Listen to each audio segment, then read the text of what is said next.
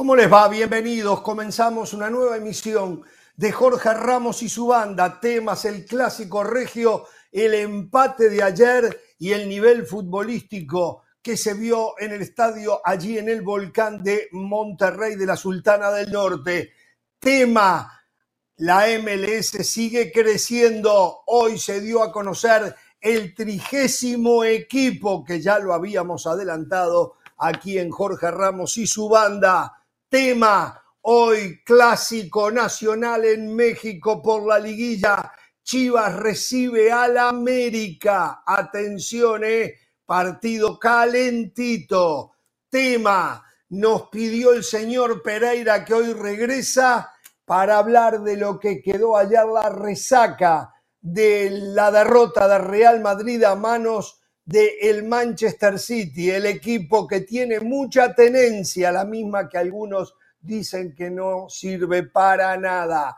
Tema, desde Madrid estará con nosotros Rodrigo Fáez ¿Se va como lo pide del Valle o se queda Ancelotti en el Real Madrid? Estaremos en la Perla Tapatía, Jesús Bernal, en la previa de Chivas América de hoy y tendremos todo un informe de León Lecanda. Hoy supuestamente había reunión, asamblea en México de los propietarios y los gerentes y se iba a nombrar al nuevo presidente de la Federación Mexicana de Fútbol, León Lecanda, desde Ciudad de México con los detalles. Eh, bueno, titulamos un poco, no es todo lo que tenemos para ustedes, pero en estas próximas dos horas le prometemos que se va a deleitar, se va a entretener, sí tendrá que aguantar impertinencias, ustedes ya saben de quiénes, ¿eh? Y, pero la va a pasar bien, la va a pasar bien. ¿eh? Hablando de impertinentes, comenzamos a saludar al señor Pereira, que ayer se tomó el día libre. ¿eh? Eh, yo creo que él lo que quería era ver el partido tranquilo, analizarlo a fondo, para hoy venir y meter algún golpe acá como que nosotros nos vamos a creer que es director técnico. Me imagino, no sé, eso es lo que quería no estar a las apuradas. No, si bien tuve, si bien tuve la oportunidad de ver el partido, por suerte, eh, ayer estuve en la graduación de mi hija, que terminó su high school, una graduación espectacular. No me la podía poner por nada del mundo. A Sabrina Pereira. Sabrina Pereira. Un beso muy grande. Un beso grandote. Muy, orgullosa ¿Ya le compró el regalo de graduación? De lo que hizo. Sí, sí, sí, sí. Sí, ya se lo compré, sí, sí. Ya se lo compré, sí. Por cierto, esperaba también que usted me ayudara, ¿no? Porque salió un poquito caro, ¿eh? Salió un poquito caro, pero usted nada, ¿eh? Nada, suelte algo. A ver si me ayuda, ¿eh? Salió caro. ¿eh? Cuando Catalina ¿eh? se gradúe, no se preocupe, el padrino se hace cargo, así que usted tranquilo. en cualquier momento pide plata, en cualquier momento pide plata a la gente para que le manden, ¿eh? No, o sea, ahí no le daría vergüenza. ¿Quién, yo? No lo hace porque Mr. Smith está atento, sí, usted, usted. Sí, sí, cualquier momento pido hacer una colecta para pagar la universidad, por ejemplo, ahora, ¿eh? porque no es barata la universidad, ¿eh? Tengo que pagarla. Entonces, bueno, estaba, pensando, buena idea, es buena idea hacer una colecta, abrir una cuenta bancaria y que la gente deposite ahí y me ayude. Vaya aprendiendo, Caro, usted también, ¿eh? A ver, eh, a mí mi no voy a hablar de Champions ahora. Que el premio era graduarme, que el premio era, darme educación, ahora, ahora piden regalos, pero bueno me tocará adaptarme. exacto, No, no voy a hablar ahora del tema Champions, sino cuando el señor conductor del programa me lo oh, permita. Sí quiero decir algo. Esta nueva franquicia de la MLS en cualquier momento aparece en el ranking de clubes de la CONCACAF por encima de todos los equipos centroamericanos. En cualquier momento, ¿eh? solo por anunciar el nombre. ¿eh? ya está. ha jugado. Porque así es la CONCACAF, Ramos. Es una vergüenza lo que pasó la otra semana, esta, semana, que saca un ranking, que me parece positivo el ranking, pero no el método de puntuación del ranking, no el procedimiento que, se, que se lleva a cabo para calificar los equipos. No puede ser que oh. Mazatlán, que Juárez, que Puebla, que los peores equipos, que el Inter, el Inter de Miami, que no ha conseguido nada, en, puntajes hoy está mejor que Olimpia de Honduras, que hace tres años era semifinalista de CONCACAF Champions League que sea mejor que Comunicaciones de Guatemala que ganó la Liga de CONCACAF y después pasó dos rondas de la CONCACAF Champions League. No puede ser que el peor de la MLS, el peor de México, en la oficina están por encima. Ya pagaron el televisor. Eso es lo que usted consiguió. Pagaron el televisor en la oficina de No me importa que apaguen el televisor, no me interesa que hagan lo que quieran. Pero acá decimos verdades que lamentablemente los dirigentes centroamericanos no se dan cuenta.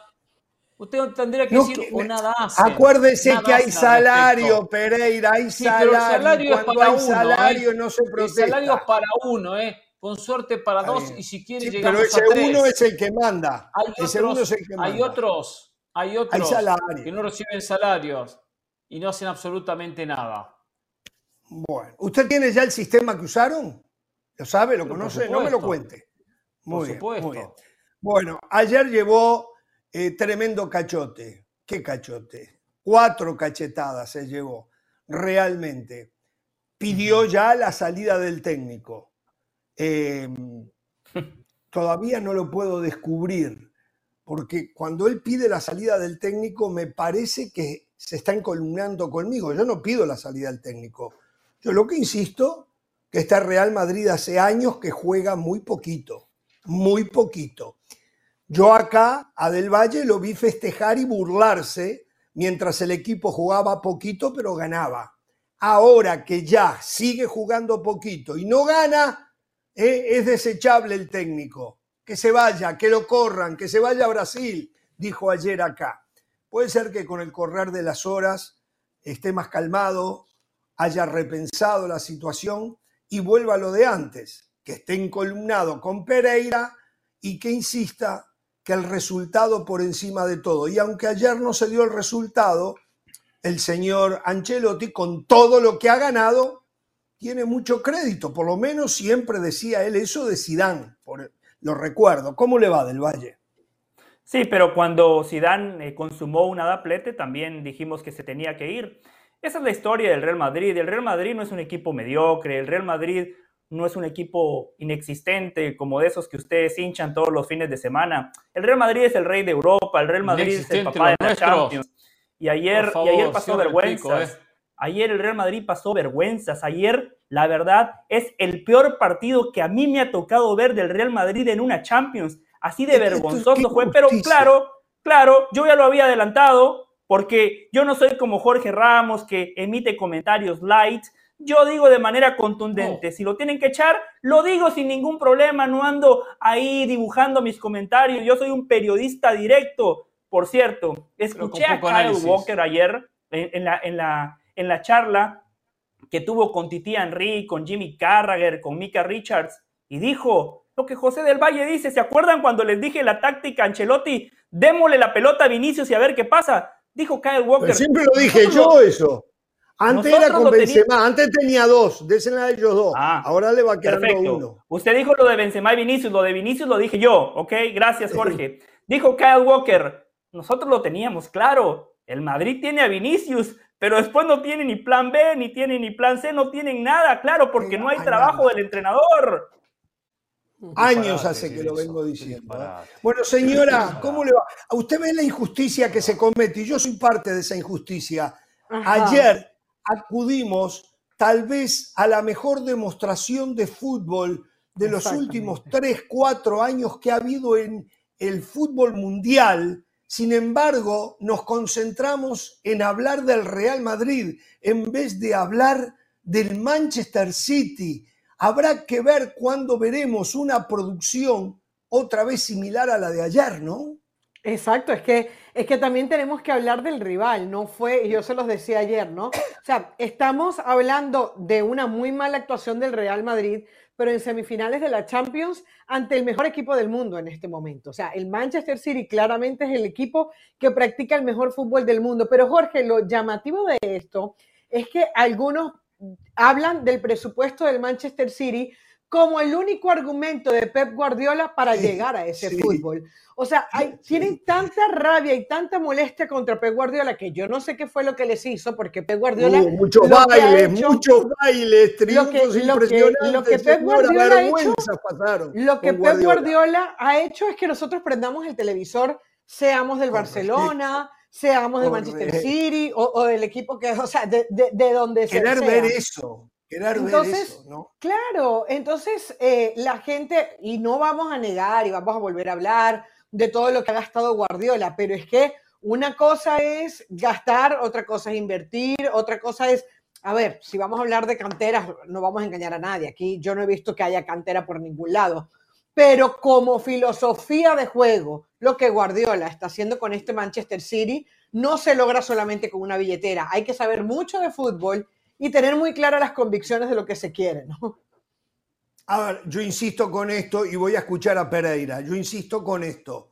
El fútbol, el fútbol de Guardiola está basado en Rodri, jugador de medio pelo hasta que él lo agarró. Gundogan, un desconocido hasta que él lo agarró. Eh, de Bruyne, destrozado hasta que él lo recuperó.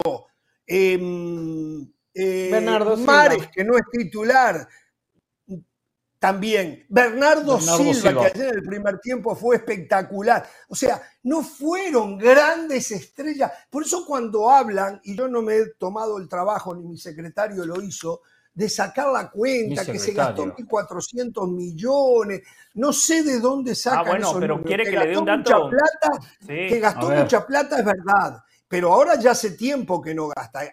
Se trajo a Julián Álvarez y a Erling Haaland por 80 millones de euros. Los dos, ¿eh? 80 millones de... La mejor compra en el mundo del fútbol en los últimos 30 años. Por Dios, por Dios. Lo escucho, Pereira, y no sé qué No, pensé que el Valle iba a decir algo. Pensé el Valle, no quise meterme para que el Valle concluyera. Después se enoja porque lo interrumpimos, pero, pero se la dejó picando ahí. Pero bueno, si no se meter el Valle, me meto. Dale, adelante. Está bien. A ver, bueno, el tema plata. Es cierto que tiene plata, que ha gastado plata Guardiola. Muchísima plata ha gastado. Pero así el Madrid históricamente ganó su Champions e hizo su historia con plata. De la misma manera. De la misma manera. Ahora, la diferencia es que este equipo juega al fútbol y es verdad que él analiza qué jugador lleva según las características, las condiciones, lo que da el GPS, lo que da la, la inteligencia artificial. Analiza todo. Este jugador me va a servir para lo que yo estoy buscando Ahora, también se ha equivocado, vende, compra, vende, compra, o vende y tira. Entonces tiene esa posibilidad que no tiene todo el mundo. Hay que darle mérito a Guardiola, pero altísimo. A Guardiola y aparte a la dirigencia del City, porque la dirigencia del City, pese a que tropezó Champions tras Champions, año tras año, lo respaldó, es cierto, lo respaldaba porque ganaba la Premier y la Premier ha dominado. Sin dudas es el mejor equipo del mundo, sin dudas. Yo Guardiola. ¿Sabe qué? Perdón, Pereira, en relación a esto que usted está diciendo, perdió. ¿Cuántas Champions perdió con el, ya con el City? Como cuatro, ¿no? O cinco. Perdió. Sí, no recuerdo todas, perdió. sí, perdió, exacto. Cuatro o cinco. Mire lo que usted está diciendo. No, este es su séptimo eh, año. este es su séptimo. Entonces Hasta perdió ahora, bueno, perdió seis. perdió seis. perdió seis. Correcto. Mire, Ancelotti perdió una en el Real Madrid ahora y acá ya quieren que lo corran, que se vaya, que no lo quieren ver más. O sea, actitudes diferentes, ¿no? De acuerdo, no, no, porque se apoyó siempre el trabajo de Guardiola y, la contratación que Guardiola quería, que pedía por X características o por X condiciones o porque él le, venía bárbaro al equipo, era lo que, el jugador que le llevaban. Y no el que quería el directivo porque vendía camisetas o porque estaba de moda, porque era la gran figurita. Esa es la diferencia. Se le dio libertad para armar el equipo. Así se arman los equipos. No porque los de arriba dicen quiero llevar este o quiero, o quiero llevar al otro. En lo futbolístico mucho no se puede analizar con un 4-0 contundente. Esperaba mucho más del Madrid. Esperaba que el Madrid compitiera. compitiera. No me digan que es pelotazo para Vinicius y nada más, porque el planteamiento en la ida fue muy bueno. Cuando todos sabíamos que futbolísticamente el City es mucho más. Es mucho más pero el Santiago Bernabéu lo controló y hasta se lo podría haber ganado el partido. Y ahora el conjunto pasó esa barrera que no podía pasar. Esa barrera que el City nunca podía superar de sentirse con confianza, seguro, y que su fútbol fluyera en el campo de juego, ayer lo mostró. Ancelotti en 15 meses ganó el sextete. En 15 meses ganó todo. Entiendo que el sextete es parte de dos temporadas, porque enseguida van a saltar aquí, ¿eh? los del Valle. Lo entiendo perfectamente pero ganó los seis títulos que podía ganar en 15 meses. Un plantel que se está desmantelando, que está perdiendo juventud, porque Tony Cross, porque Luca Modri, porque Benzema no son los mismos, porque se fue Sergio Ramos, porque se fue eh, el volante central Casemiro. Casemiro, porque ha habido una rotación y no es fácil a los jóvenes tomar el rol de los que fueron eh, eh, saliendo. Porque a algunos le quedó un poco grande esa camiseta, por lo menos no al nivel Real Madrid.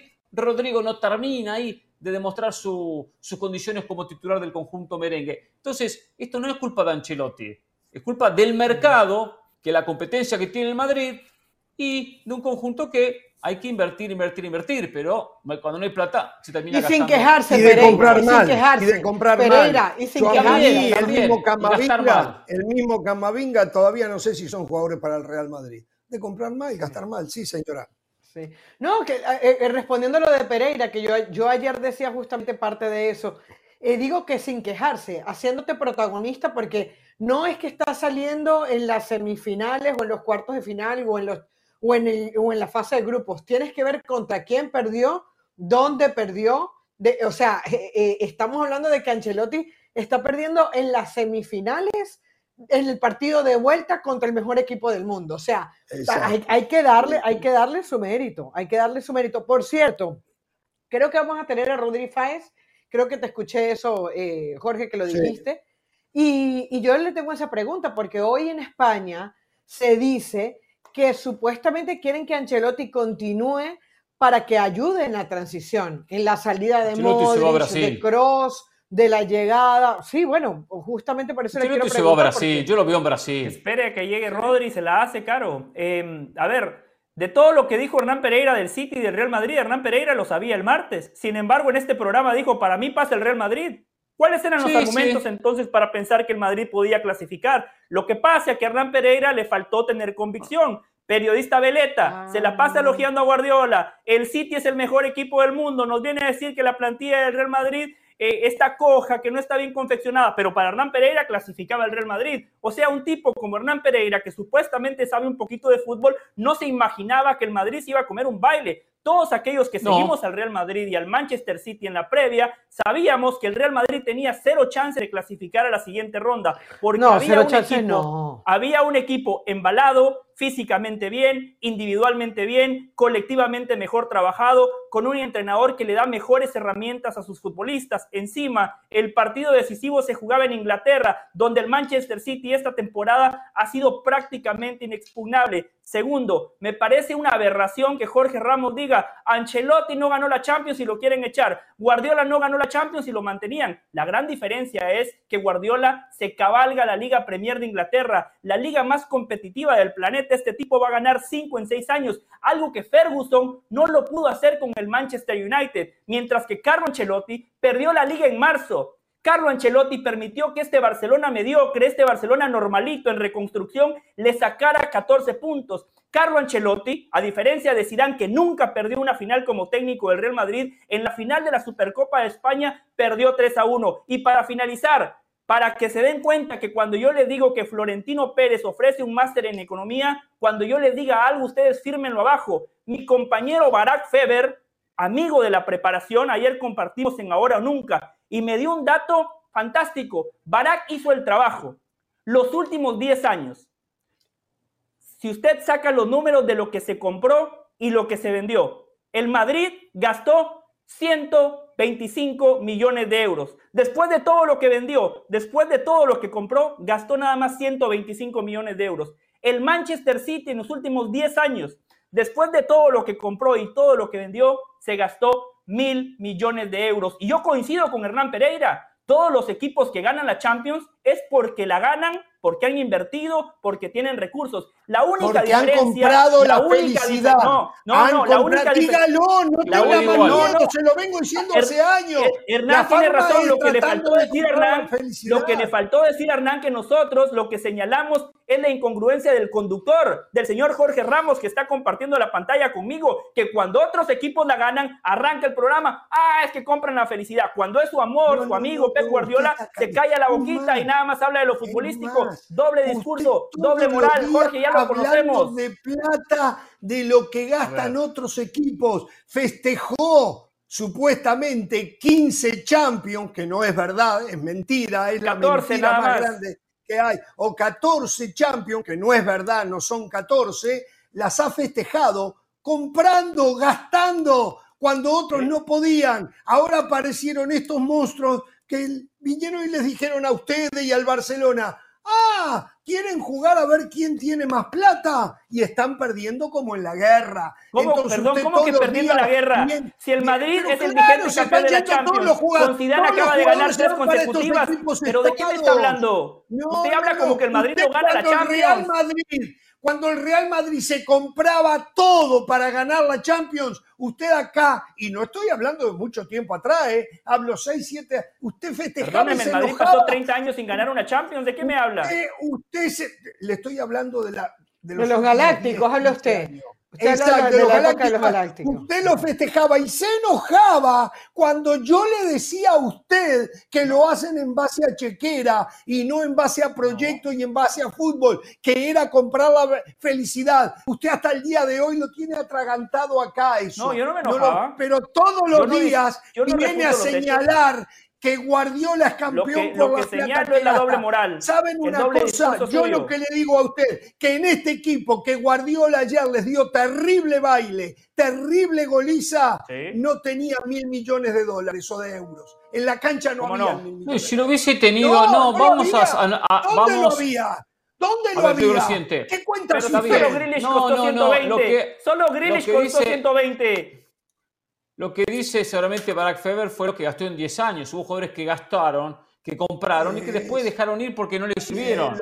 Ahora, la diferencia, la diferencia es que al City nunca se le ocurrió, lo pensó o le interesó vender. Regala a los jugadores. Cuando compra no sirve, los termina regalando. A diferencia del Real Madrid, que trata de venderlos ahora y de ganar dinero. ¿Por qué? porque el Madrid económicamente no está pasando por el momento y por eso ha tenido los últimos años que intentar vender eh, los jugadores. Pero el, resultado final es el mismo.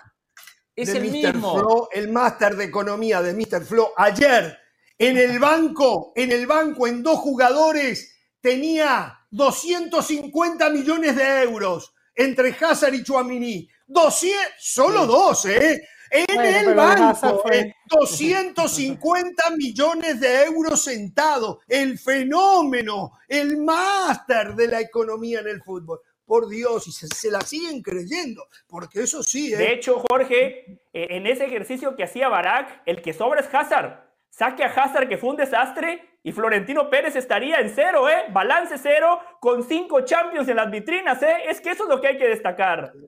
Qué qué Bueno. Eh, pero el equipo se le ha venido abajo por la cuestión lógica. no hablamos de lo extraordinario que ha sido el Manchester City. Yo, desde la época de Barcelona, no veía a un equipo jugar ni siquiera al Manchester City de la manera que jugó ayer, principalmente el primer tiempo. El primer tiempo fue eh, más que champán, fue manjar de fútbol lo del primer tiempo. Segundo tiempo mejoró un poquito el Real Madrid, pero después cuando aceleró... Y no hay un tema menor, Jorge. Y no hay un tema menor. Muchas veces estos planteamientos como el que hizo Ancelotti ayer no te permiten encontrar los caminos como pasó en el partido de ida, no nos vayamos muy lejos, ah. en el Bernabéu. O sea, en el Bernabéu ese fútbol del Manchester City, ese fútbol champán, no lo pudimos ver porque el planteamiento fue muy bueno, porque Rudiger lo hizo muy bien, pero lo, lo increíble es que en una semana Guardiola y sus jugadores encontraron respuestas para eso. O sea, encontraron cómo hacer el pase entre líneas, encontraron cómo sorprender desde afuera, encontraron... No, exactamente, es que, es que obviamente fue un repaso lo de ayer de, de Pep Guardiola. Nos gustará lo de Ancelotti, pero fue un repaso y, y creo que Pereira lo reconoció hace un rato. El partido de ida, con un mismo planteamiento de Real Madrid, le, le, le salió redondo o casi redondo porque terminó en 1-1 y el de vuelta no fue así. Pero eso tiene que ver con las soluciones que encontró Guardiola, con las soluciones que encontró Guardiola y sus jugadores, con que esta vez sí salió en la mague, con que esta vez, lo, que yo digo, eh, a ver, ¿cuántos partidos no, llegamos a ver del Barcelona? en donde tiene tenencia de balón de 70%, 80% y no pasa nada, y es un Barcelona aburrido. ¿Por qué? Porque no encuentra, o sea, lo más difícil y, lo, ha dicho Guardiola varias veces, lo más difícil es que el jugador tome una buena decisión. ¿En base qué? Al oponente y al momento. Bueno, algo tiene Guardiola en lo que estudia, en lo que hace, en lo que ve, y por eso es un fenómeno que logra que sus jugadores tomen buenas decisiones en los momentos correctos. Y eso fue lo que pasó ayer. Entonces yo creo, y, creo que eso hay que reconocérselo al, al Manchester City. me encantaría hacer esta pregunta hasta en redes sociales, se la sugiero al, a la producción. Pregunto yo, ¿todavía puede quedar gente que cuestione a Guardiola desde lo estrictamente futbolístico? ¿Puede quedar gente que diga, no me gusta Guardiola? No me gustan las propuestas, no me gusta el estilo. Digo, ayer leía, ayer leía em, La Torre, eh, eh, Gambetita La, Torre, eh, compañero nuestro en ESPN Argentina, dice que en la transmisión del partido le preguntaba a la gente, ¿puede quedar alguien en el mundo que no, más allá del resultado, que no le, si le gusta el fútbol, que no le guste esto? Si no le gusta esto, no le gusta el fútbol, decía la torre. Si no le gusta esto, no sabe nada de fútbol. Pero, pero sí creo que tienen que haber. Guardiola necesita, necesita a José del Valle y a más tipos como yo. Guardiola necesita gente como yo que le siga exigiendo, porque Guardiola, para lo bueno que es, para lo bueno que es, tiene que ganar la Champions. Por eso, yo no entiendo por qué Jorge dice que ayer eh, nos enfocamos en el Real Madrid, todo lo contrario, con Carolina nos deshicimos en elogios para el Manchester City. Yo dije que el fútbol de Guardiola fue orgásmico, dije que la última vez que había visto al Real Madrid humillado de esa manera fue justamente el Barcelona de Guardiola en aquel 5 a 0. Destaqué lo de Stones, que para mí esa fue la clave del partido. ¿Cómo que no elogiamos a, lo de Guardiola y lo del City? O sea, me parece que Jorge no nos escucha. Fue ayer, fue el mejor partido de la historia de la Champions para el Manchester City. Para el City fue su mejor partido en la historia de Champions. Y el peor del Real Madrid, exacto. Bien, Hernán. Sin duda. Vamos a la. Y la diferencia debe haber sido 6-7 goles, ¿eh? Courtois hizo recordar al mejor Keylor Una jugada ¿eh? clave, ¿eh? La pausa. Un momento clave en el partido.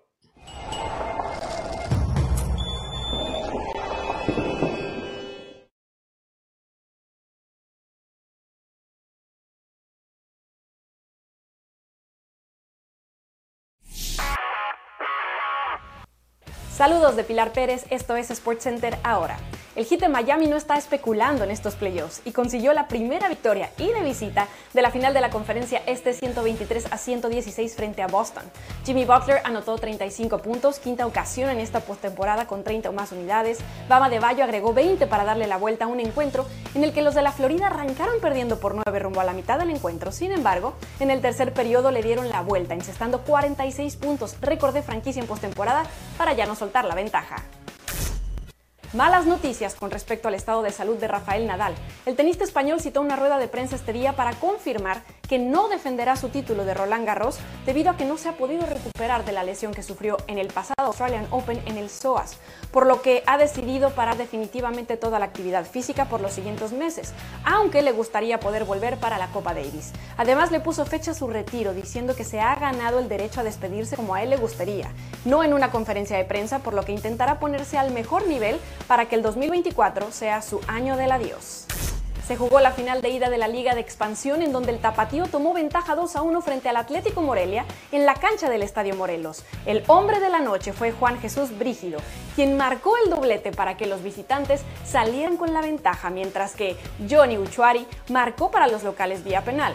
Así entonces el equipo de Guadalajara llegará con la ventaja a la final de vuelta el próximo sábado 20 de mayo cuando se conozca al campeón del torneo en la cancha del Estadio Akron.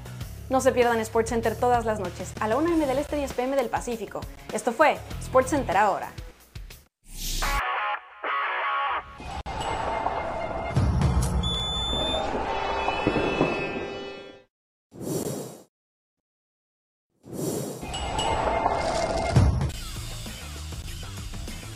Bien, y recuerden que el mejor fútbol está aquí, en ESPN Deportes o en ESPN Plus, como es el caso de la final de la FA Cup, donde los dos equipos de Manchester se van a enfrentar en uno de esos partidos que son imperdibles, tal vez de lo mejor que pueda dejar el año futbolístico. El 3 de junio se enfrentan Manchester United, Manchester City, un sábado de fútbol por ESPN Plus. La final de la FA Cup, Manchester United, Manchester City, el próximo 3 de junio.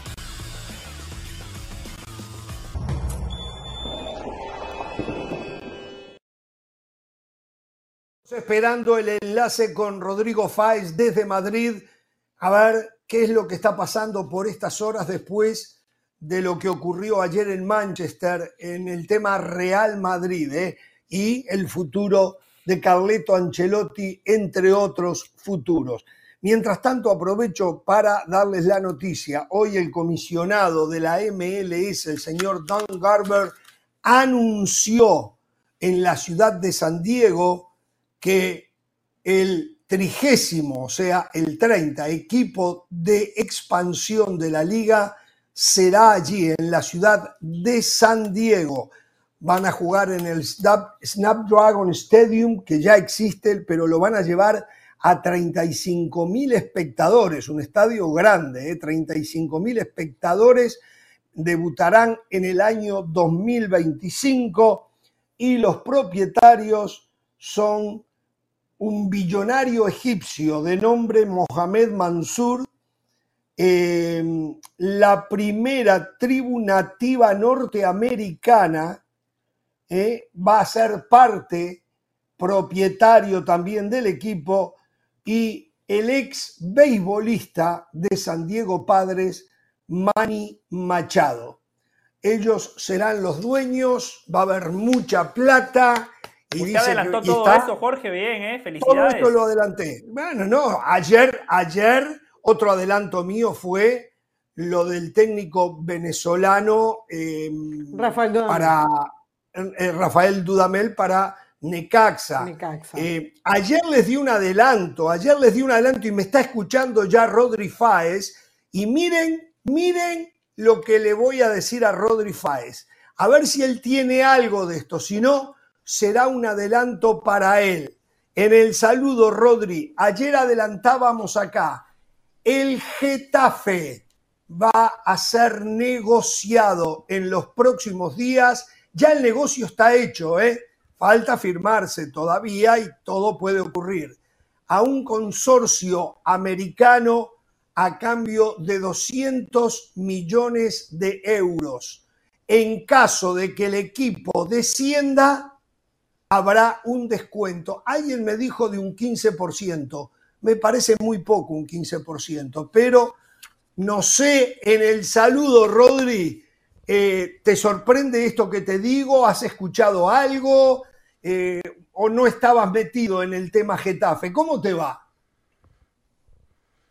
¿Qué tal, Jorge? El saludo de vuelta para todos. Eh, la verdad que no tenía ni idea, no tenía ni idea. Sí que es cierto que desde que Ángel Torres ha devuelto al Getafe a Primera División, siempre se ha rumoreado muchísimo una posible venta con varios eh, grupos inversores, pero la verdad que no teníamos ni idea de que, de que ya había llegado a un acuerdo con este grupo estadounidense que nos estás contando, ¿no?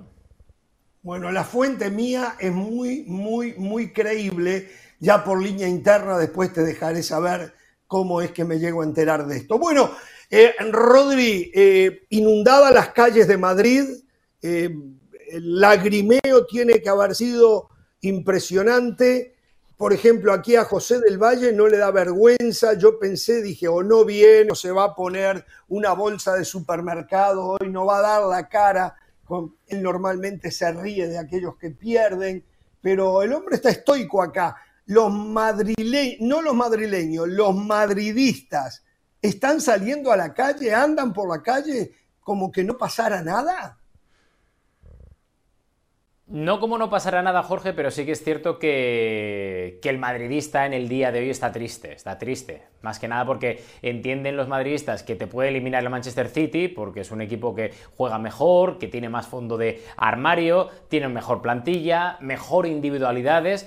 El problema del madridista en el día de hoy es que están enfadados porque ayer el Real Madrid no le dio la gana de competir y estuvo lejísimos, a años luz del Manchester City. Y hay mucha gente que decía, no, es que tendría que haber alineado a Ancelotti a Rudiger y en vez de a Militao en vez de Álava o a Camavinga. Da absolutamente igual, porque es que alguien, Jorge, del propio club me ha dicho hoy una cosa que tiene toda la razón del mundo. Da igual quién hubiera jugado. Tal y como jugaron ayer los jugadores del Real Madrid, da igual quién hubiera jugado. Di Estefano reencarnado, Maradona reencarnado, Pelé reencarnado, todos. Da igual que el Madrid hubiera palmado igual, por lo cual es el sentir un poco del madridista en el día de hoy, ¿no? no, y después que el paseo te lo hayas comido con el técnico, entre comillas, más odiado que pueda tener el Real Madrid de la última época, de la época moderna. El técnico que le ha hecho pasar grandes sufrimientos, que les dio bailes y goleadas eh, que, de nuevo, con este tipo de demostración casi humillante, ¿no? Entonces, que él mismo otra vez los vuelva a poner así, tiene que ser muy duro, tiene que ser muy, muy duro. Bueno, entonces ahora viene lo otro, Rodri. Y ahora que acá, por ejemplo, ayer bogaban, pedían, gritaban que Ancelotti se vaya a Brasil. Así dijeron, ¿eh? ¿eh? que Ancelotti se vaya a Brasil. Una misma persona que disfrutó y se rió y se burló de los rivales cuando Ancelotti le daba títulos. Esa misma persona, ayer, te la imaginarás quién es, ayer dijo que Ancelotti se vaya a Brasil. ¿Qué hay en todo esto? Eh, supongo que esa persona sería José del Valle. ¿O no? ¿Cómo te Pone muy bien este hombre. No, eres un fenómeno, un fenómeno. ¿eh? Qué capacidad, qué capacidad. Pues a, José del Valle le voy a decir una cosa en el día de hoy, Jorge, Hernán. No es usted un madridista de verdad. No es usted un madridista de verdad. Porque no puede ser que hace 15 días, cuando el Real Madrid gana la Copa del Rey, todo el mundo pida la renovación y diga que Ancelotti es el mejor entrenador de España. Y que cuando el Real Madrid eliminó en las semifinales de la Copa del Rey precisamente tres semanas antes al Fútbol Club Barcelona, todo el mundo aplaudirá a Ancelotti. Que de repente, por un partido, por un partido, ya quieren echarlo. Es de locos esto. Entiendo, entiendo que hace meses. Eliminó al Barcelona, es cierto. Entiendo que hace meses que usted no pasa por este programa, Rodri, donde tanto lo queremos, donde tanto valoramos su información. No, donde usted, José del Valle, me tenía vetado precisamente porque no acepta más que la línea madrista que usted defiende. No. Sí, sí. Desde hace meses. yo vengo, ¿eh? señalando, vengo señalando lo de Carlo Ancelotti. Lo mío no es porque el Madrid perdió ayer, Rodri, es más yo ya lo veía venir, a mis compañeros les consta. Yo dije que el Madrid tenía cero chances de avanzar a la siguiente ronda. Yo no le creía a este equipo, a este entrenador. Eso no quita que yo no reconozca lo que ha hecho Ancelotti en el pasado. No hay que confundir las cosas. Por cierto, sobre la primera pregunta que le hacía Jorge de los madridistas, eh, los culés que usted conoce, ¿los ve tan contentos como Jorge Ramos, eh, Rodri? Sí, hombre, y sin ir más lejos, Moisés ah. Llorens hoy ha sacado una botella de cava y ha brindado. Claro. Yo quiero aclarar algo. Yo estoy contento por la demostración de fútbol que mis ojos ayer. Tranquilo, Jorge, salga del closet, no pasa nada. Igual ya la gente sabe. Yo la gente ya sabe. amante del fútbol guardiolista, del fútbol bielcista. Yo amo ese, por, por, eso es mi amor por el fútbol. Danubio, sin llegar a esos niveles, está estructurado y basado en una eh. idea de fútbol como la que tienen los Guardiola y la que tienen los Bielsa. Entonces yo me enamoré del fútbol a través de eso. Así que yo lo que vi ayer me pareció de una calidad tan excepcional, pero bueno. Ah, sí, a, eh, mí bueno, a ver. ¿Puedo hablar con Rodrigo? Disfrútelo, pero no lo, no lo disfruta, no lo expresa. Bueno, a ver, vayamos. ¿Qué pasa Dirección Técnica Real Madrid. Eh, ¿Es muy rápido, muy pronto para saber o tienes algún indicio, Rodri? A ver, Jorge, el indicio que tenemos es el mismo que tenemos desde, desde hace meses. Es decir, Ancelotti tiene un año más de contrato, hasta junio de 2024, y Ancelotti está feliz en Madrid. Está feliz viviendo aquí en la ciudad, está muy feliz entrenando al Real Madrid y quiere agotar su contrato. Y mucha gente dirá, vale, la postura de Ancelotti es esta. La otra postura, la del Real Madrid, ¿cuál es?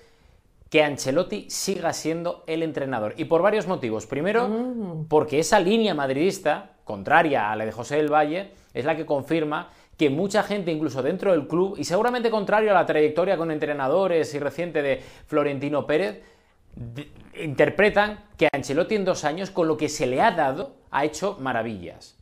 Es un equipo en transición, un equipo al que le falta fondo de armario, un equipo al que le faltan muchos efectivos, porque al final está jugando con 13, 14, como mucho 15 jugadores, pero es que en dos años ha ganado todos los títulos posibles. Y eso en el Real Madrid y en la directiva se valora de forma muy positiva, por lo cual, salvo que haya una catástrofe inmensa y de momento no esperada, Carlo Ancelotti seguirá siendo entrenador la próxima temporada. Y también por otro motivo, porque los entrenadores que han sonado, como Raúl, Pochettino, Xavi Alonso, no acaban de convencer 100%. Solo hay uno que convence mucho, que es Xavi Alonso, Lo que pasa es que Xavi Alonso quiere agotar otro año de contrato en el Bayer Leverkusen porque cree que está verde, al igual que el Real Madrid cree que sería una aventura demasiado prematura para Xavi Alonso. Pero vamos, en cuanto se va Ancelotti, si no cambia mucho la historia, el Real Madrid llamará dentro de un año, insisto, si no pasa nada raro en este último tramo de temporada, llamará a Xavi Alonso. Pero de momento Ancelotti acaba contrato en junio. A ver, eh, hace cuestión de unas tres semanas, desde Brasil se decía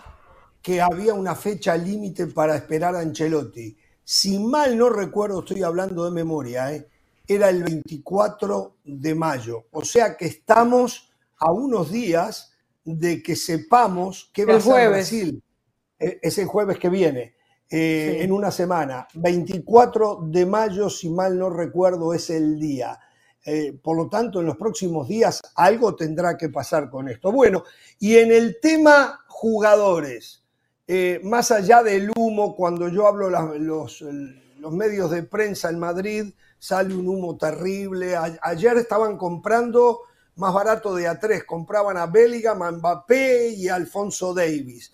Eh, a ver, ¿qué hay del el tema jugadores en el Real Madrid? ¿Qué va a pasar con Hazard? ¿Qué van a hacer con Chaumení? Dos malas compras del Real Madrid, sin duda. Chaumení todavía tiene como recuperarse, me parece. A ver, en el tema de Chouameni sí que es cierto que, no ha salido como mucha gente pensaba, eh, pero también es un hombre muy, muy, muy joven y confían mucho en Chouameni, por lo cual no se va a mover del Real Madrid, por lo menos eh, a estas alturas de temporada. Otra cosa es que luego pues surja una opción, pero confían en él.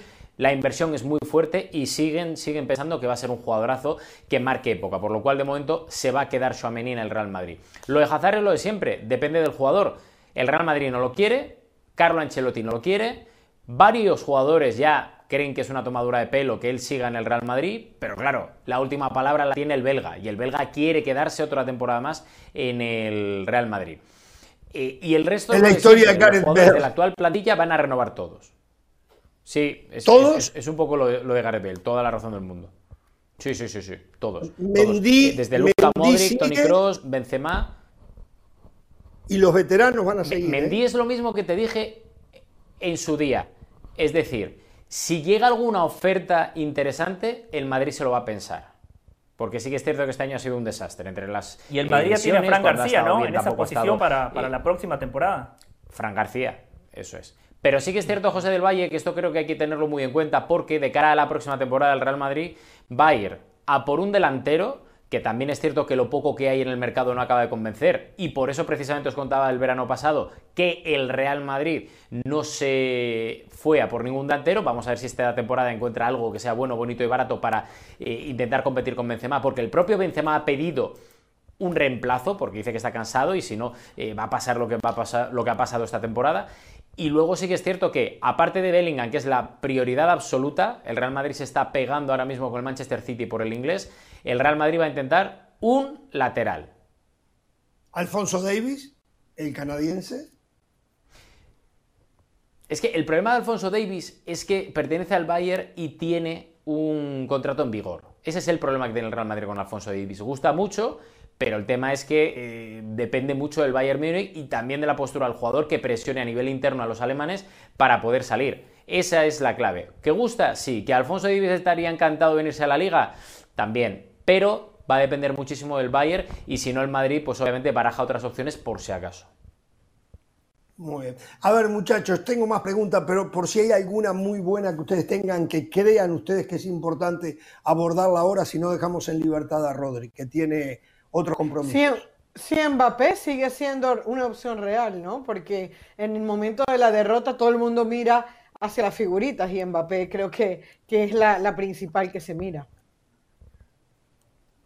A ver, claro, el tema de Mbappé es el siguiente, que él primero tiene que activar o no a final de esta temporada esa cláusula para renovar. A mí me dicen que no la va a activar para que pueda salir gratis la próxima temporada.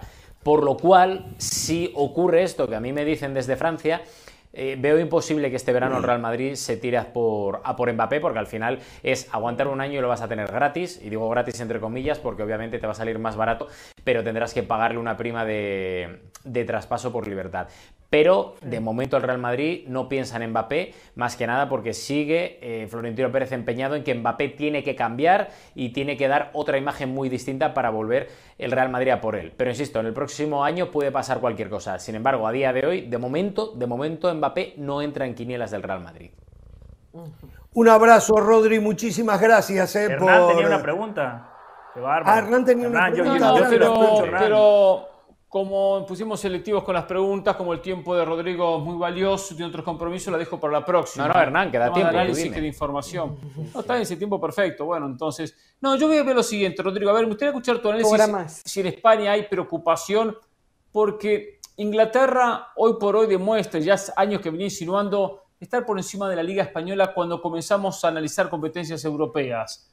Por lo que hace el City, por lo que hizo el Chelsea en el pasado, por actuaciones del Liverpool el Atlético Madrid que ya no le alcanza ni para meterse en la Europa League, lo del Barcelona. Entonces, ¿hay preocupación en la liga diciendo ya los ingleses con la Premier nos están superando en algo que antes España dominaba?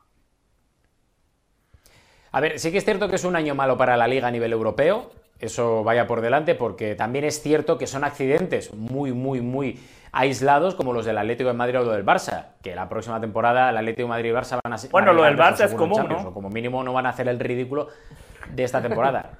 Pero, pero ya verás cómo José del Valle y el Barça creo que va a volver. Pero, sin embargo, eh, eh, el hecho de que preocupe no, porque al final el Real Madrid jugó contra el Liverpool, el Liverpool se fue fuera. El Real Madrid jugó contra el Chelsea, el Chelsea se fue fuera. Sí que es cierto que el City borró del mapa ayer al Real Madrid, pero en la primera parte de la eliminatoria el Real Madrid compitió bien con el City. Y eso que está años luz ahora mismo del equipo de Guardiola. Por lo cual, tampoco creo que preocupe demasiado. Es un año malo, pero también aislado. Gracias, Rodrigo. Cuando usted me dijo que no soy madridista de verdad, lo único que ratifica eso es que a diferencia de mis compañeros, yo no vengo ni con la camiseta de mi equipo, ni con la bandera de mi país, ni con la bandera de mi confederación. Gracias, Rodrigo. de su país, no, si no va, siempre de lado, la verdad. Gracias, Rodrigo. Gracias, Rodrigo. Su país, vaya a apoyarnos en la sub-20. A ver qué tanto es de ese país usted. Eh, el, 20, Chao, el sábado comienza. la pausa, eh. El sábado comienza a todos. Que yo sepa, José no va, ¿eh? Que se te quiere. Que me muestre el pasaje si va a ir. No, no va, no va, no va. Pobre, va a sorprender. Venga más seguido, Rodri. va a sorprender. Venga más seguido, Rodri, no como Moisés. Vamos, pausa. Sí.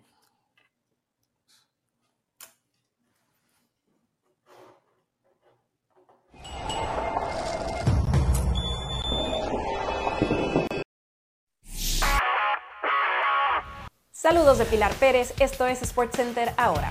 Tras tremendo duelo de abridores, los Toronto Blue Jays dejaron tendidos a los Yankees de Nueva York en el segundo juego de la serie.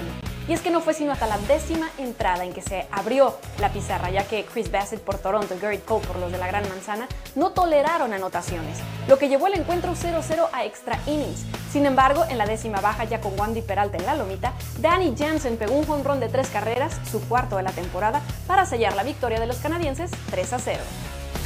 Luego de que el equipo mexicano de natación artística regresara del Mundial de Egipto con cuatro medallas, aún sin el apoyo necesario de la CONADE para su viaje, Ana Gabriela Guevara, directora de la Comisión Nacional de Cultura Física y Deporte, negó que no las hayan apoyado y las acusó de mentirosas y deudoras, pues según explicó se han invertido 40 millones de pesos, de los cuales se les han dado becas. Enfatizó que la Federación de Deportes Acuáticos está bajo un proceso legal y que ella no tiene la culpa de tanta irregularidad que lamentablemente perjudica a las atletas, a pesar de que algunas auditorías han señalado el mal manejo de los fondos por parte del organismo.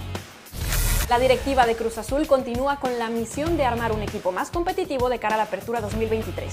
Y hay nuevos nombres que no entran en los planes del Tuca Ferretti, a pesar de tener contratos vigentes, como el volante Rafa Vaca, el lateral Javier Jiménez y los sudamericanos Iván Morales y Ramiro Carrera. Estas bajas se suman a las de Ramiro Funes Mori, Gonzalo Carneiro, Michael Estrada y el Shaggy Martínez, quienes finalizaron sus acuerdos con la institución. No se pierdan SportsCenter todas las noches, a la 1 m del este 10 pm del Pacífico. Esto fue SportsCenter ahora.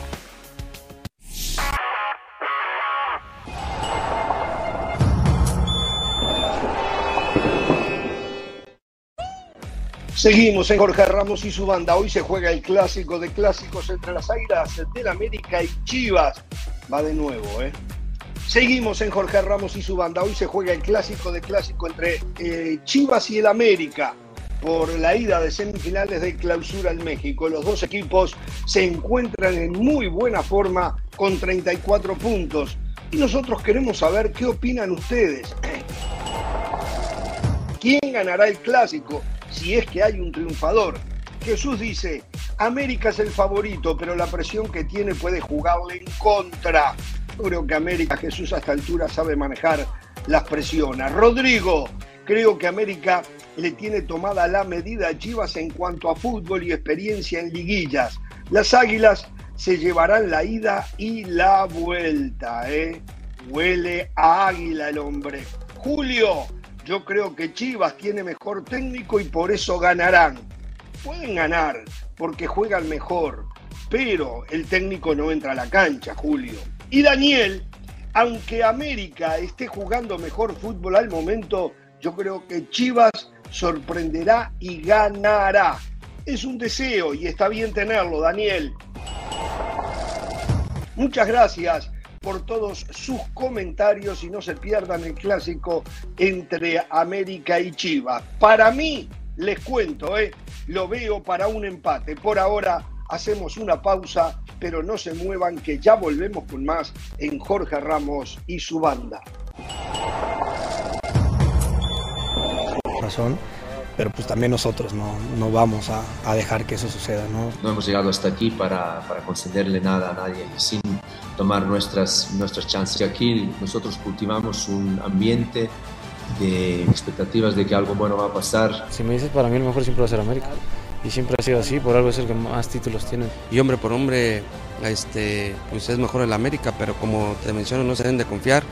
El éxito nos confirme que el trabajo y la, inversión que hemos tenido en este proyecto y en este proceso nos ha llevado hasta ahí. Ya se juega, ya se juega el Chivas América de esta noche, ¿eh? así que ahí veían declaraciones un poco cruzadas. Nos vamos al estadio Akron, allí está con un sol radiante que cae a pleno el señor Jesús Bernal, a quien le agradecemos por este ratito. Se refleja el sol. ¿eh? se refleja el sol, sí, exactamente. ¿eh? Y bueno, Jesús, este, ¿cómo está todo por ahí? ¿Qué ambiente hay hoy? ¿50 mil personas para esta noche en el estadio?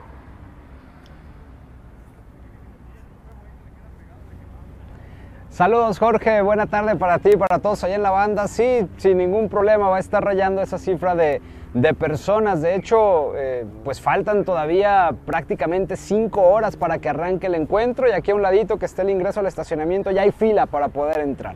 Así es como está la expectativa de este partido. Eh, también ya las personas que laboran en el estadio poco a poco eh, están llegando también para comenzar a trabajar. Hemos visto para pasar policías, agentes viales que formarán parte de todo este operativo para resguardar el inmueble y que todo salga bien. Así es que bastante, bastante movimiento aquí en la ciudad de Guadalajara previo al partido, Jorge.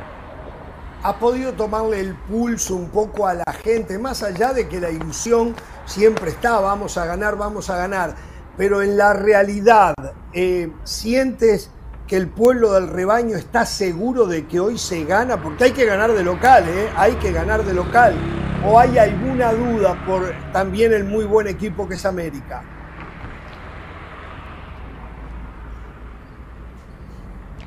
No, la verdad es que creo que la afición de Chivas entiende que es una serie sumamente complicada, ¿no? A través de redes sociales se han manifestado. El deseo evidentemente es que el Guadalajara pueda ganar muy completo. Y hoy eh, pues el rebaño tendrá que, sacar un partido perfecto para poder ganar este compromiso, entendiendo que hace algunas semanas vino América y les hizo cuatro goles, ¿no? Entonces justamente ese resultado es el que genera un poco de duda eh, para el partido de esta noche. Decía, recién lo veíamos, Jesús, decía el técnico de que aquel era otro equipo, que este aprendió la lesión, está más hecho, está más conjuntado. Eh, ¿Le ves un cambio a este Chivas del que hace unas semanas perdió, eh, se comió cuatro?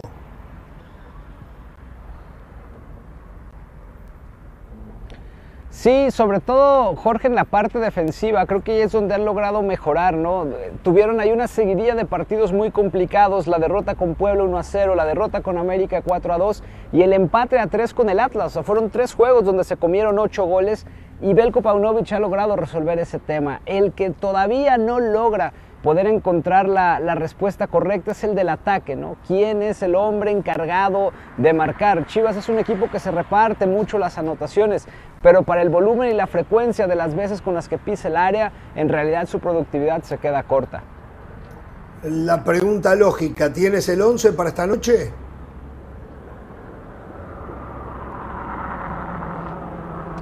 Hay una duda nada más, Jorge, solamente una. Si va o no el pollo briseño el día de hoy. ¿Por qué? Ha estado trabajando con él en el 11 titular, hizo un gran partido ante el equipo del Atlas frenando a Julio Furch, pero el estilo de juego de Julio Furch no es el mismo con respecto a Henry Martín, ¿no? Furch es un hombre de mucho más choque, es un hombre de buscar bajar la pelota, de buscar habilitar a sus compañeros. Y no digo que Henry Martín no pueda tener esa, esas condiciones, pero también Martín juega mucho más al balón, se mueve mucho más a los espacios, lo vamos a ver tirado por los costados en algún momento. Entonces esa situación es la que ha hecho dudar un poco a Pauno, que a pesar de haber trabajado con el pollo durante la semana, pudiera venir la modificación a utilizar la, la línea defensiva con, lo que ha, con la que ha jugado en los últimos partidos hasta antes del clásico contra el Atlas. Un saludo para Jesús. Primero, de los 50.000 espectadores, ¿cuántos van a ser del América más o menos?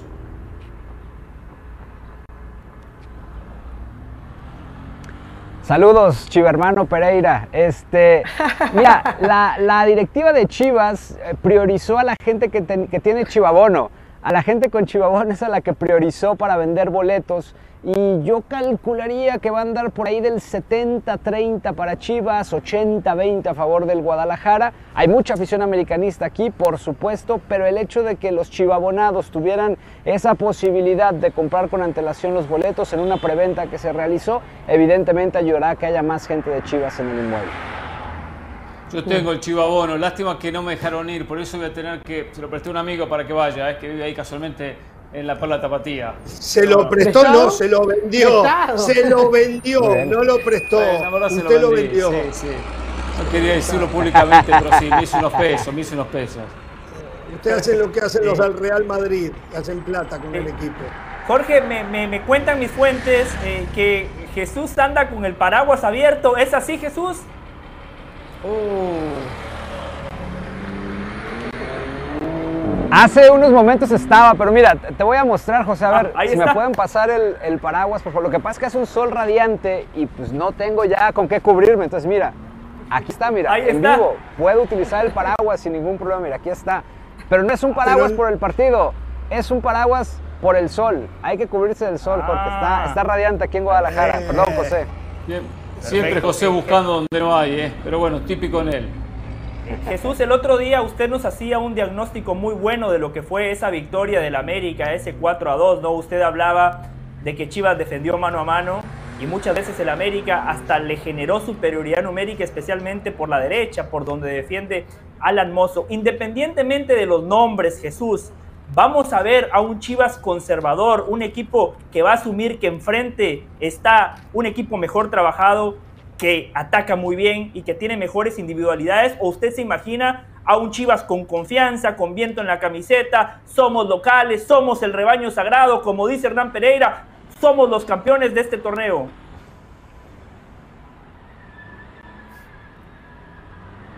Mira, eh, Pauno dijo que la intención es esa, ¿no? Ser propositivo y ser el equipo que, que, trate de ir por el partido. Fue el plan de juego en el duelo anterior y América en los contraataques lo, los liquidó.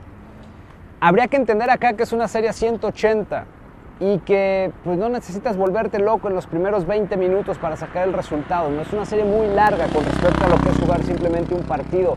A pesar de que Paunovic haya declarado esta parte, yo no estoy tan seguro de que disponga a sus jugadores a, a ir con todo al frente. ¿no? Igual y nos sorprende y lo podría hacer, pero tomando en cuenta eso, el poncho ofensivo que tiene el América y el hecho de que la serie es muy larga, yo creo que tendría que ir con mucha más cautela, al menos al arranque del partido. Jesús, eh, de ese 4-2, ¿qué crees tú que Paunovic tiene más marcado en sus jugadores para evitar el día de, de hoy y que no sea la catástrofe de partido que terminó siendo para Chivas?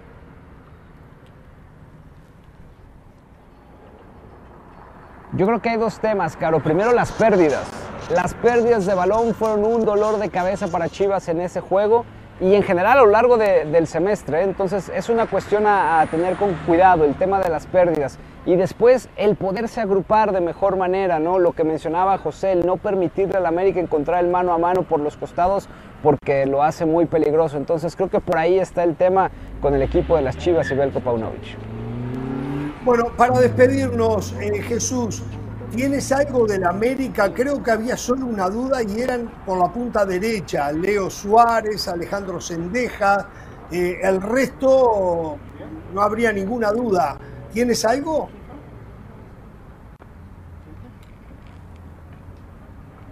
Sí, justo con César Caballero este, comentaba esa parte, ¿no? La, gran duda que tiene el Tan Ortiz es eso, saber si pone a Cendejas o pone a Leo Suárez, que Leo atraviesa buen momento, sabemos de la calidad también que tiene Cendejas, y el resto pues es lo mismo con lo que ha venido jugando, no, no le va a variar eh, el técnico Fernando Ortiz, a excepción de resolver esa duda, quién ataca por el costado diestro. Un abrazo a cobijarte del sol y bueno, que disfrutes el partido de esta noche y la feligresía de Chivas de este lado de la frontera te agradece todo el informe, todos los detalles y esta noche van a estar realmente metidos y apoyando de donde corresponda al conjunto albirrojo. ¿eh? Un abrazo, gracias.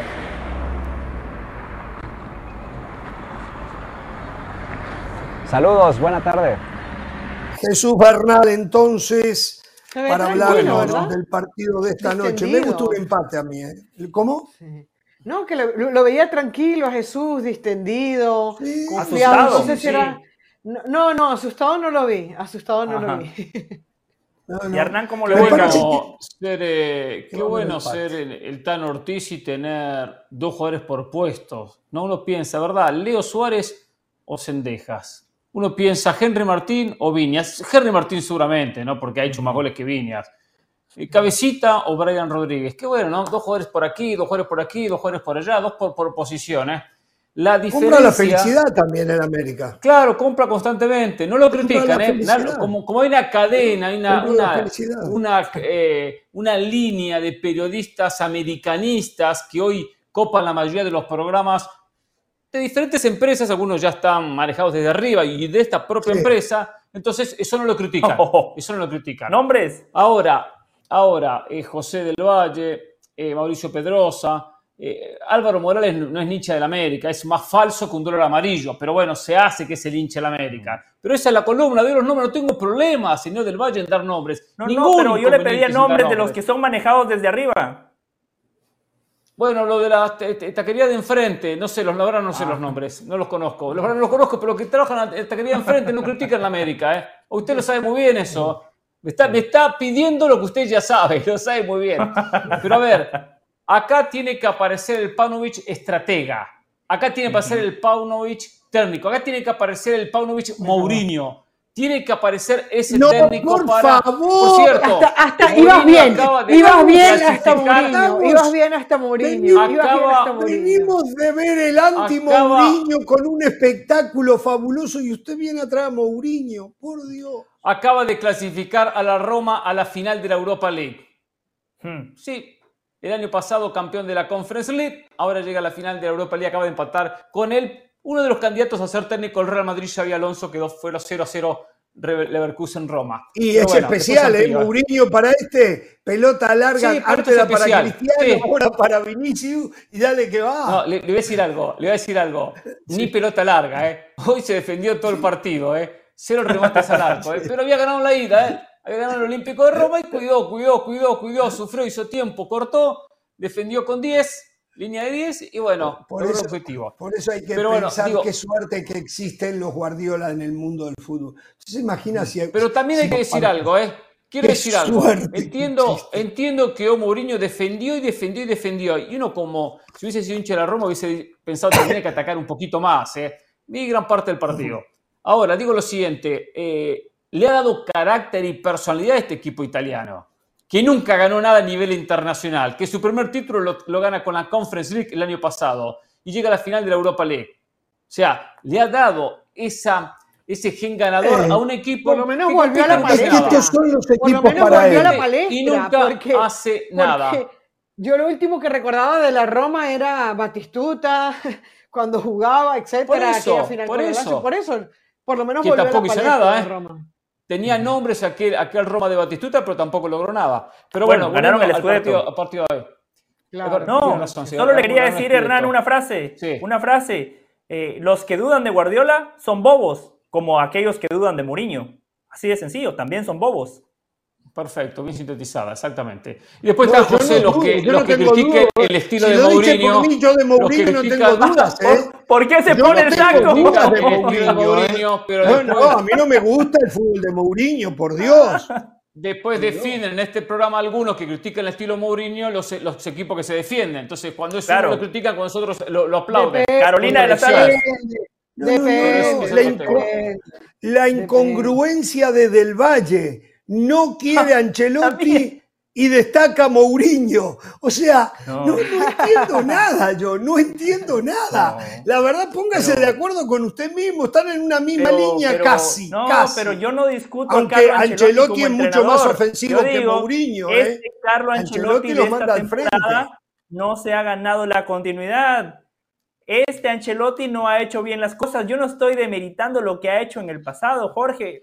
Pero bueno, eh, eh, Hernán quería terminar con algo del Sí. clásico porque yo quiero decirle algo a Hernán. No, hay mucho, mucho para decir el clásico, solamente que eh, si Paunovic estratégicamente, como lo hizo, por ejemplo, Jardín en el partido San Luis América, logra tener un factor sorpresa, se van a incrementar las, las chances de Chivas para que gane en el día de hoy. Porque Chivas hoy puede ganar el partido ante el América. No le va a sobrar mucho, pero puede ganarlo. Tiene que, tiene que defender bien. ¿eh? El poder del América en, Hernán. ataque es fuerte.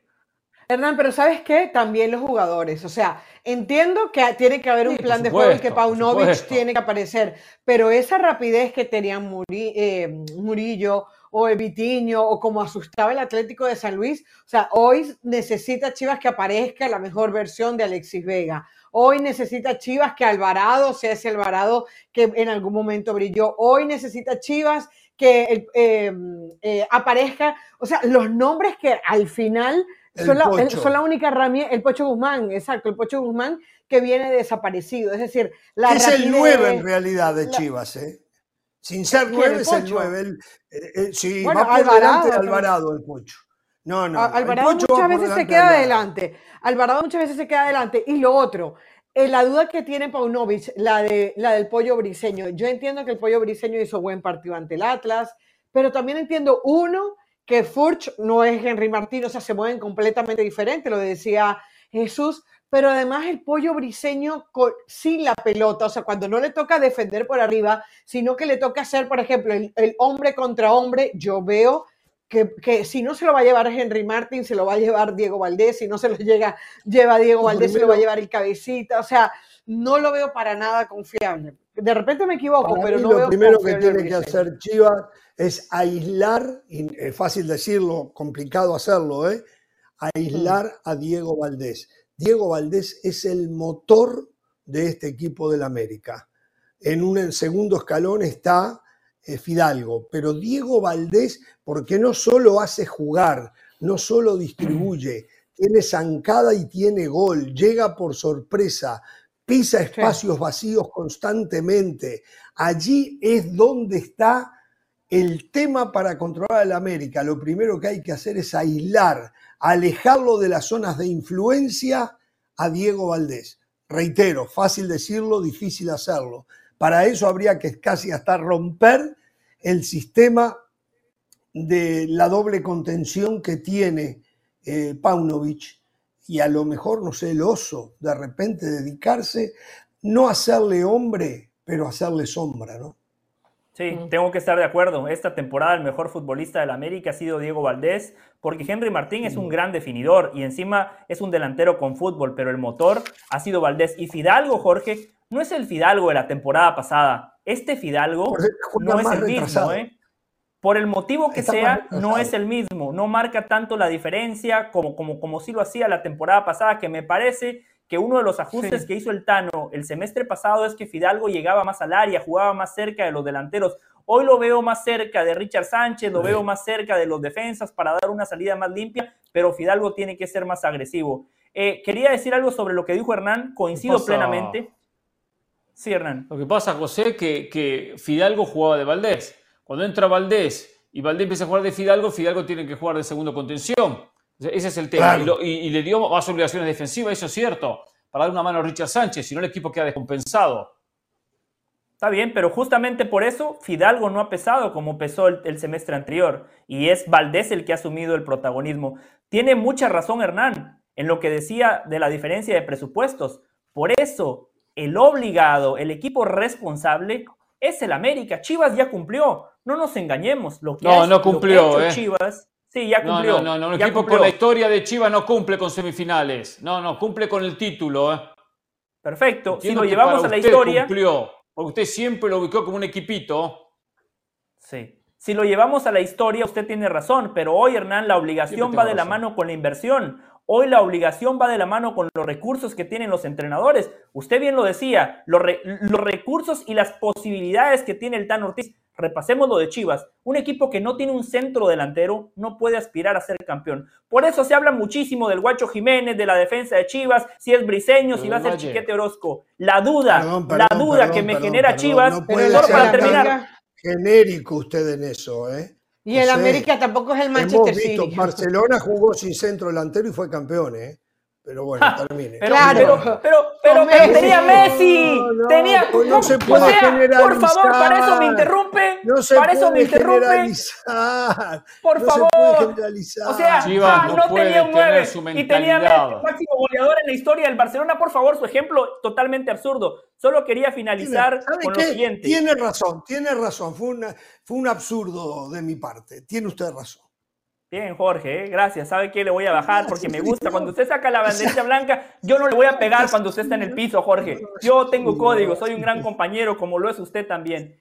Em, Eso sí le digo, si nos enfrentamos a Guatemala en el Mundial Sub-20 que arranca el sábado, le arrancamos la cabeza, ya se lo digo. Les arrancamos la cabeza. Seguramente sí, Uruguay es un equipo con tradición, con historia, con títulos. Eh, mi pronóstico sería Uruguay 2, Guatemala 0, ese sería mi pronóstico. Chivas eh, también es un equipo con, tradición, con historia, con títulos del Valle. Quiero que lo recuerde, que lo repita, pero diga, Chivas también es un equipo con historia, con tradición y con títulos. No puede conformarse con semifinales como usted está transmitiendo ese mensaje totalmente equivocado. No, no, no, yo soy un tipo realista y pragmático. A ver, yo no voy a ser Ricardo Peláez y venderle humo a la gente y generar falsas expectativas y prometer cosas que no puedo entregar, eh, generar falsas promesas y básicamente mentirle a la gente. Solo quería terminar con lo siguiente. quería terminar con lo siguiente. Chivas, lo que pasa es que me interrumpen a cada rato. Chivas está en esta semifinal porque quedó mejor posicionado que Atlas en la tabla general que es mérito de Chivas, perfecto, pero Chivas marcó un solo gol en la eliminatoria y fue un gol de pelota parada del Tiva Sepúlveda. Para pasar a la final necesita goles porque ya no le vale la mejor posición en la tabla. Por ese motivo no veo a Chivas pasando, porque no tiene un centro delantero, porque como decía Jorge, se reparten los goles. Para clasificar hay que meter goles, el fútbol es de goles, especialmente en una liguilla y Chivas no tiene punch. A ver, todos, coincidimos que más plantel en la América y que América es candidato en esta serie. Perfecto, todos tenemos que coincidir por lo que hizo en el campeonato, por el plantel que tiene. Pero que Chivas puede competir, claro que puede hacerlo y que puede eliminarlo, tiene con qué para hacerlo. En el fútbol no siempre termina ganando el favorito, el que tiene mejor plantel, señor del Valle. Entonces no es siempre 2 más 2 es 4. De acuerdo. Es que, eh, eh, es que de acuerdo, todos vamos a coincidir aquí, todos vamos a coincidir aquí que el América es mejor equipo. Todos vamos a coincidir aquí que el América ha jugado mejor. Ahora, eso, eh, ahora, eso no hace, no hace el América un equipo inalcanzable. El América con el Atlético de San Luis en el partido de vuelta termina sufriendo y termina concediendo errores defensivos que Paunovic no es ningún tonto, debe haber estudiado y sabe que puede volver a cometer. Ojo, este equipo cambió de portero a mitad de temporada. El lateral derecho era la Jun, eh, eh, no, no, había sido la Jun durante todo eh, el tramo. Entonces yo creo que Paunovic con inteligencia y los jugadores bien enfocaditos, bien centrados, pueden no solamente hacerle un buen partido al América, sino sacar el resultado. Dijo Paunovic en la rueda de prensa, es una obra de arte que tenemos que conseguir. Es verdad, tiene que ser un partido perfecto, pero tampoco es que se va a jugar contra el Manchester City y Chivas como para que no pueda ganar el partido. Bien, a ver, esto hoy alguien me dijo esto y tengo que hacer pausa. Eh, Chivas piensa en Marco Fabián de la Mora para la próxima temporada? No, pero... ¿Cuál es el problema? Claro, Marcos tiene que bajarse el salario, eh, ya no es la figura que era, pero si quiere llegar al final de su carrera eh, en, en el equipo de sus amores, si se baja el salario, Chivas no lo descarta para la próxima temporada. Vamos a la pausa, volvemos.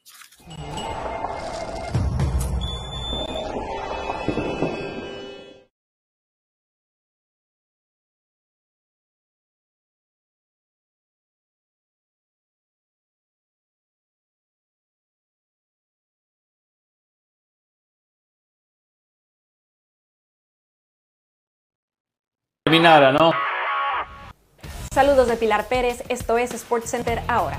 Los Dodgers de Los Ángeles sumaron su séptima victoria en los últimos ocho encuentros, luego de vencer a los Minnesota Twins siete carreras por tres gracias a un Grand Slam de James Outman. En la séptima alta, los Twins estaban arriba en la pizarra tres carreras por dos, hasta que llegó el turno al bat del nombrado novato del mes de abril en la Nacional, quien pegó un Grand Slam para que los Dodgers sumaran las cuatro carreras que sellarían el marcador. Outman había tenido un complicado inicio de mayo, llegaba a este encuentro justamente sin haber pegado un solo hit en cinco juegos, y después de darle la victoria a su equipo, declaró que se siente muy bien terminar esa sequía. La FIFA y los anfitriones del próximo Mundial 2026 anunciaron el logo para la Copa del Mundo que se disputará en Estados Unidos, México y Canadá. Cuenta con un diseño simple, con el trofeo de la Copa del Mundo superpuesto a un número 2 apilado sobre el 6 y cada ciudad sede le sumará colores e imágenes distintivas. En dicha ceremonia se presentó también el lema de la justa mundialista, We are 26 o Somos 26, el cual el mismo Gianni Infantino describió como un grito de guerra, el momento en que tres países y todo un continente dicen colectivamente, estamos unidos para dar la bienvenida al mundo y ofrecer la mejor y más inclusiva Copa Mundial de la historia. Se jugó la primera semifinal de ida en la Liga MX entre Tigres y Monterrey, que terminó en un intenso empate a uno. El gol que abriría el marcador llegó tras un error del guardameta Nahuel Guzmán, quien tras un tiro libre de Maxi Mesa no controló bien el balón y a pesar de manotearlo, este cruzó la línea de gol. El empate vendría a los cuatro minutos del segundo tiempo cuando Sebastián Córdoba, que sigue encendido, remató un centro de Aquino que subió el 1 a 1 al marcador. El equipo de Ciboldi no cesó al ataque. Al 49 otra vez la combinación Aquino-Córdoba tuvo el 2 a 1 en el fondo de las redes, pero el VAR lo anuló por fuera de lugar. La vuelta será el próximo sábado en el Gigante de Acero. No se pierdan Sports Center todas las noches a la 1 m del Este 10 pm del Pacífico. Esto fue Sports Center ahora.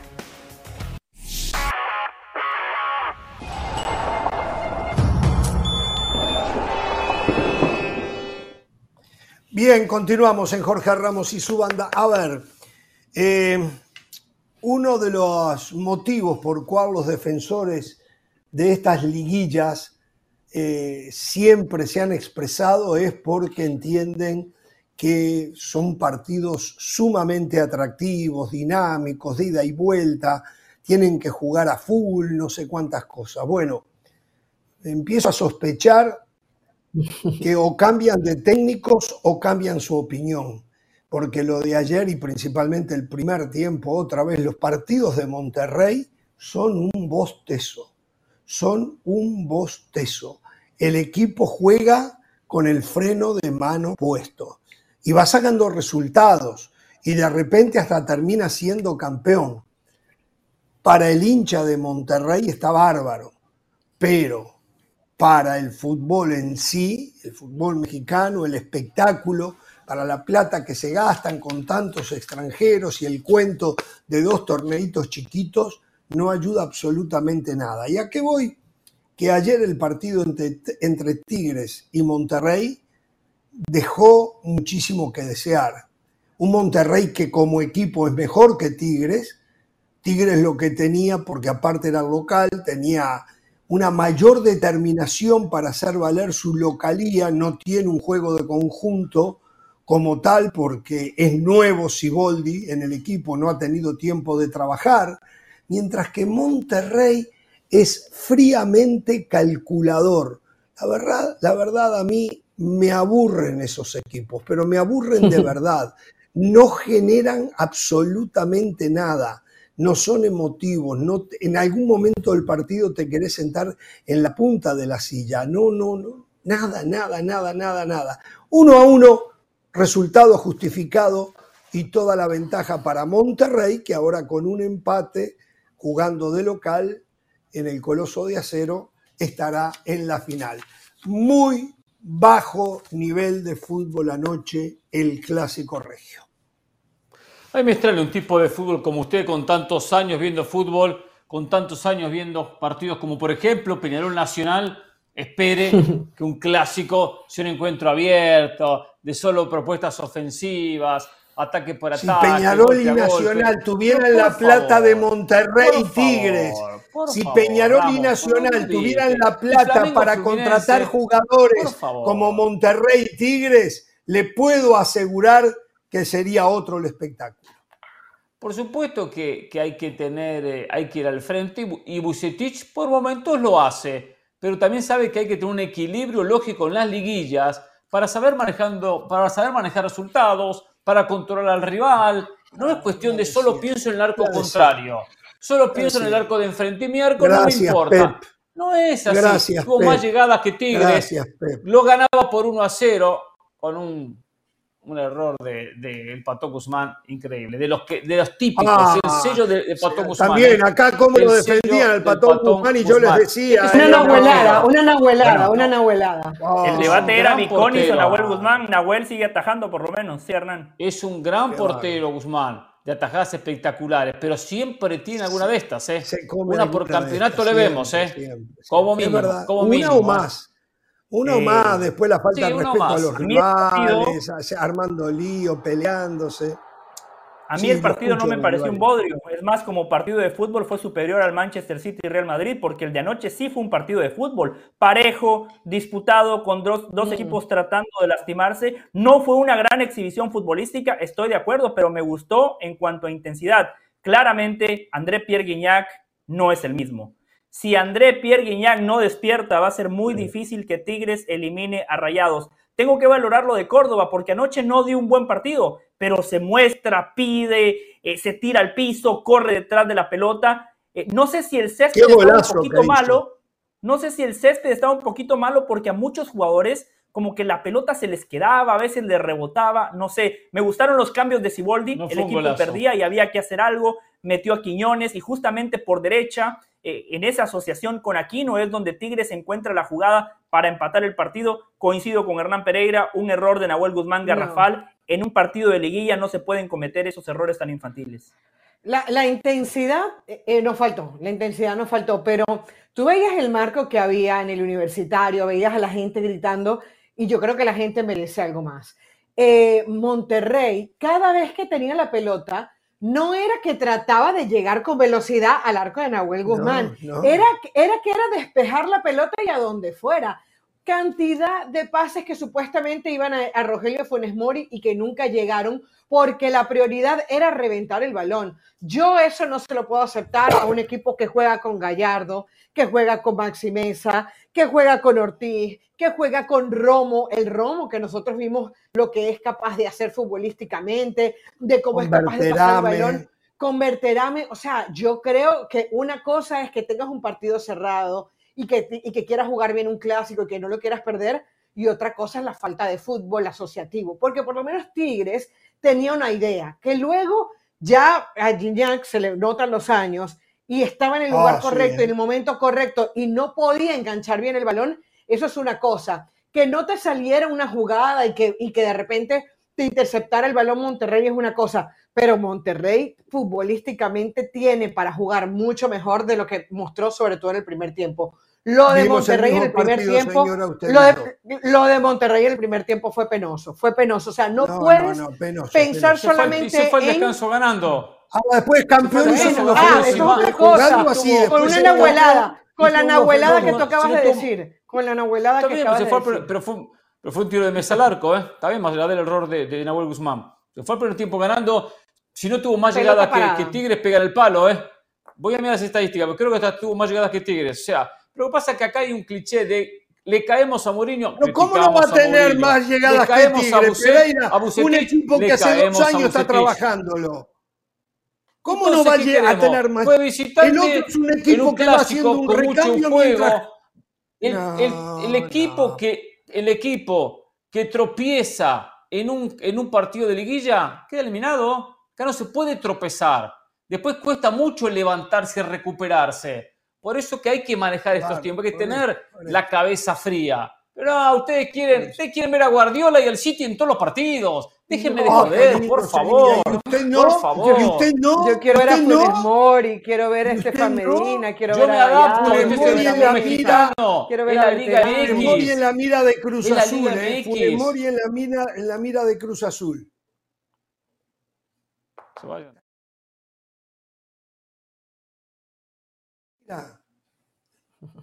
¿Qué le pasó? ¿Qué le pasó? ¿A quién? A Pereira.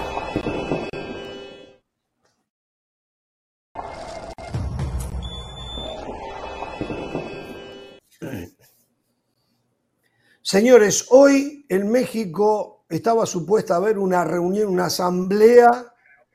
Em, me están hablando, no sé si estoy al aire, pido un comprendido. Sí, sí. Estoy al aire, perfecto. Eh, decíamos, hoy en México estaba supuesto a llevarse la asamblea de clubes donde se iba a elegir al presidente, al nuevo presidente de la Federación Mexicana de Fútbol. Tenemos a León Lecanda con todo lo que ha ocurrido en los últimos minutos allí en la, la Federación Mexicana de Fútbol. Adelante, León. Muchas gracias, Jorge. Un gusto saludar a todos en Jorge Ramos y su banda desde la Federación Mexicana de Fútbol, aquí en Toluca, Estado de México, aproximadamente una hora de la Ciudad de México. El próximo lunes se va a llevar a cabo la Asamblea General Ordinaria de la Liga MX, mejor conocida, Jorge, compañeros, como la Asamblea de Dueños. Me dicen las fuentes que he consultado, muy buenas fuentes, que todo lo que se dijo, que hoy iba a haber una Asamblea Extraordinaria, que iban a venir los dueños, completamente falso no vino ningún propietario, no hubo ni siquiera una reunión virtual. Sí ha habido llamadas entre el presidente de la Liga MX, Miquel Arriola, y los dueños, diversos de ellos, para más o menos dejar claras las bases de lo que va a ser la asamblea, lo que se hace siempre, ¿no? El cabildeo, el eh, mantener informados a todos los propietarios sobre de qué va la asamblea, qué es lo que se va a votar, qué es lo que se va a elegir, cuál va a ser la orden del día, etcétera. Pero esto se hace siempre, Jorge, cada año, porque en esta época, en mayo, es cuando los propietarios de clubes aprueban el nuevo reglamento de competencia para la siguiente temporada futbolística. Es decir, ahora se va a aprobar el reglamento para la temporada 2023-2024, los torneos Apertura 2023 y Clausura 2024. Así que Jorge, hoy no ha habido nada aquí en la federación, pero sí estas llamadas y todas estas bases organizacionales para que el próximo lunes, cuando lleguen los dueños de la Liga MX, todos y cada uno de ellos, sepan qué es lo que va a ocurrir y qué es lo que va a pasar de acuerdo con las fuentes, lo que nos hemos podido enterar. Número uno, la salida o la formalización de la salida del ingeniero John de Luisa como presidente de la Federación Mexicana de Fútbol. Esta es una decisión personal del ingeniero de Luisa, la comunicó a comienzos de año. Eh, evidentemente hubo diferencias, está claro, lo hemos hablado extensamente por las cuales él no va a seguir al frente de la federación, pero tampoco es como que él haya puesto una renuncia. Se acaba su periodo como presidente y lo que ocurre es que él no se postula como una reelección es decir, él ya no quiere seguir al frente de la federación y ahora sí habrá que ver el próximo lunes cómo queda su figura, sobre todo hacia la organización de la Copa del Mundo de Norteamérica en 2026, porque es una figura muy importante ante la FIFA, la CONCACAF sobre todo, el ingeniero de Luisa. Número dos, la elección del nuevo presidente. Me dicen un candidato único, Juan Carlos Rodríguez, la bomba, ex ejecutivo de Grupo Televisa y de Univisión, ya es el candidato único, ya habló con los dueños, ya saben que ellos van a votar por Juan Carlos Rodríguez, no va a haber competencia, digamos, en ese sentido, será ya el próximo lunes el día que se formalice su llegada como nuevo eh, presidente del organismo. Y la número tres es el proyecto que va a presentar justamente la Bomba Rodríguez hacia los dueños, entre otras cosas me dicen el fair play financiero, control financiero, el hecho también de que pueda haber una centralización de los derechos de televisión de la Liga MX para futuro eh, venderlos de forma colectiva, un poquito lo que hace la Liga Premier, ¿no? los modelos en algunos casos de las ligas de Norteamérica, las ligas profesionales de otros deportes como fútbol americano, grandes ligas o NBA. En este caso, estamos hablando de que la Liga MX podría, si los dueños lo aprueban, negociar sus derechos de forma colectiva en México y en el extranjero o quizás solamente fuera de las fronteras de este país. ¿no? Otro de los puntos importantes en estas propuestas es la finalización de la multipropiedad a corto plazo el regreso del ascenso y descenso a corto plazo y cómo va a ser la nueva liga de expansión, si se va a votar por estas filiales sub-23 de todos los equipos, si se le va a dar derecho a ascenso a quiénes y cuántos, ¿no? Y de qué manera va a haber otra vez esta situación que se quitó ya hace unos años, ¿no? De que ya no ascienden los de la Liga de Expansión, antes la primera A o, el ascenso MX y, y por supuesto ahora cómo va a ser también toda esta formalización del reglamento de competencia. También la reducción de extranjeros y todas estas cosas que de una u otra manera en el inicio de este año, después de la salida ¿no? De, de, la selección mexicana, de la forma en la que se dio en la pasada Copa del Mundo de Qatar 2022, bueno, tanto Miquel Arriola como yo de Luisa, previo a su oficialización de que no iba a seguir en la federación, pues ellos presentaron este proyecto y es un poco lo que va a abordar eh, Juan Carlos Rodríguez con otras cosas, por supuesto. ¿Qué otras cosas? Ya lo decíamos, ¿no? Tema de los derechos de televisión y el tema sobre todo del control y fair play financiero. Vamos a ver de todo esto que estamos hablando, qué es lo que los dueños aprueban, qué es lo que van a decidir el próximo lunes para el fútbol mexicano y sobre todo ese próximo lunes. No se pierdan toda la información en Jorge Ramos y su banda en los distintos espacios de ESPN porque seguro va a estar bastante movido el día. Mientras tanto, les mando un gran abrazo. Regreso con ustedes al estudio. Un abrazo para ti, Leo. Muchísimas gracias por este eh, minucioso informe, eh, donde me queda una duda, y León tenía otros compromisos, no podía seguir con nosotros. Eh, a ver, un torneo sub-23 va a haber. Me parece un chiste. Sub-23, entre 20 y 23 años, el 90% de los jugadores ya tienen que estar en primera división. Tiene que haber un torneo sub-20, sub-19, otro sub-17, uno sub-15 y hasta un sub-13, pero no un sub-23. Un sub-23 son jugadores de primera división. Lo que pasa es que ese torneo en teoría también serviría como ascenso. Eh, todos los equipos de la Liga MX tendrían un equipo sub-23 y habría seis equipos que tendrían la certificación para ascender. Si uno de esos equipos es campeón de ese torneo, jugaría un repechaje contra el último de la Liga MX para ver si asciende. Si un equipo sub-23, filial de la América, por ejemplo. ¿Es filial de la América igual asciende también? No, sería como, como en España. Sería como en España, solo habría seis equipos que pueden ascender. Si, si, si uno de, el equipo filial de la América, de Chivas, de Cruz Azul gana ese torneo, no habría ascenso ni descensos en ese Yo año. creí que iba a ser O sea, un jugarían en la liga de expansión. de la Exacto. Correcto, Yo ya no habría más liga de ser un torneo expansión. preliminar, Pereira, un torneo eh, preliminar eso, a los sí, pasa- de primera división. Eso es lo que yo creí, pero jugar en la segunda También. división, bueno. Pero con el resto de equipos que están en segunda seguirían jugando. Con seis Junto con equipos, seis, la- está la Liga de Expansión. Correcto, solo seis equipos, los que tengan la certificación. Si el día de mañana son ocho los que tienen la certificación, bienvenidos. Claro. Y no ¿Cómo la subirían directamente, ¿Cómo cambia, eh? y no subirían ¿Cómo directamente, cambia? sino, sino que lo que está diciendo del Valle es que se enfrentarían al último de la Liga MX. Y si ganan, entonces terminaría subiendo. Pero lo de la sub-23 Señores. sigue siendo incongruente. Eh, eh, sea, Exacto, sea filial o lo que sea. Hagan un torneo regular en la segunda división con dos ascensos, Seguro. tres ascensos y déjense de embromar. Hagan un torneo sub-20 preliminar de los de la primera división o como lo quieran hacer. Terminen con todo esto tan complicado, todo siempre. Por Dios, Aparte- ¿por qué no se fijan en las cosas que se hacen bien en otros lados? Yo no entiendo. yo no entiendo. Aparte de los Aparte cambios que- constantes, aparte de los cambios constantes en la liga de expansión, que hasta de nombre ha cambiado, no consolida nada, no hace crecer nada, confunde a la gente. Y así Nada, nunca se va a nada, potenciar la liga de expansión o la segunda división o la liga de ascenso como la han llamado. Por cierto, el sí- Tapatío venció en la ida a Morelia, ¿eh? Atención con eso en la segunda división, ¿eh? Ah, no, Estamos sí, en sí, un momento estoy Tapatío. Justo hoy juegan Chivas Estoy América. ¿eh? nervioso, ¿eh? Estoy muy Eh, expectativa un partido que no. Hay define nada, ¿eh? tapatía, ¿eh?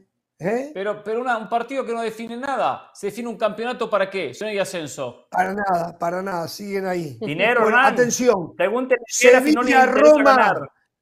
Ganar. Sevilla, Roma a la final de la Europa League. ¿Pereira va a ir a alentar a la Roma o al Roma? ¿Usted como No, un si me técnico? da, si me da unos días libres, de repente voy, de repente voy. No, no lo Y le completo que- No, no, no, no. sí, porque exacto, necesito un día libre para, para ir, a ver, ir a ver la final. Y le completo que Fiorentina va a jugar contra el West Ham, Italia contra Inglaterra, se da lo mismo que en la, en la Champions, la final de la Conference League. Fiorentina le ganó 3 a 1 al Basilea, ¿eh? ganó West Ham 1 a 0 Pausa.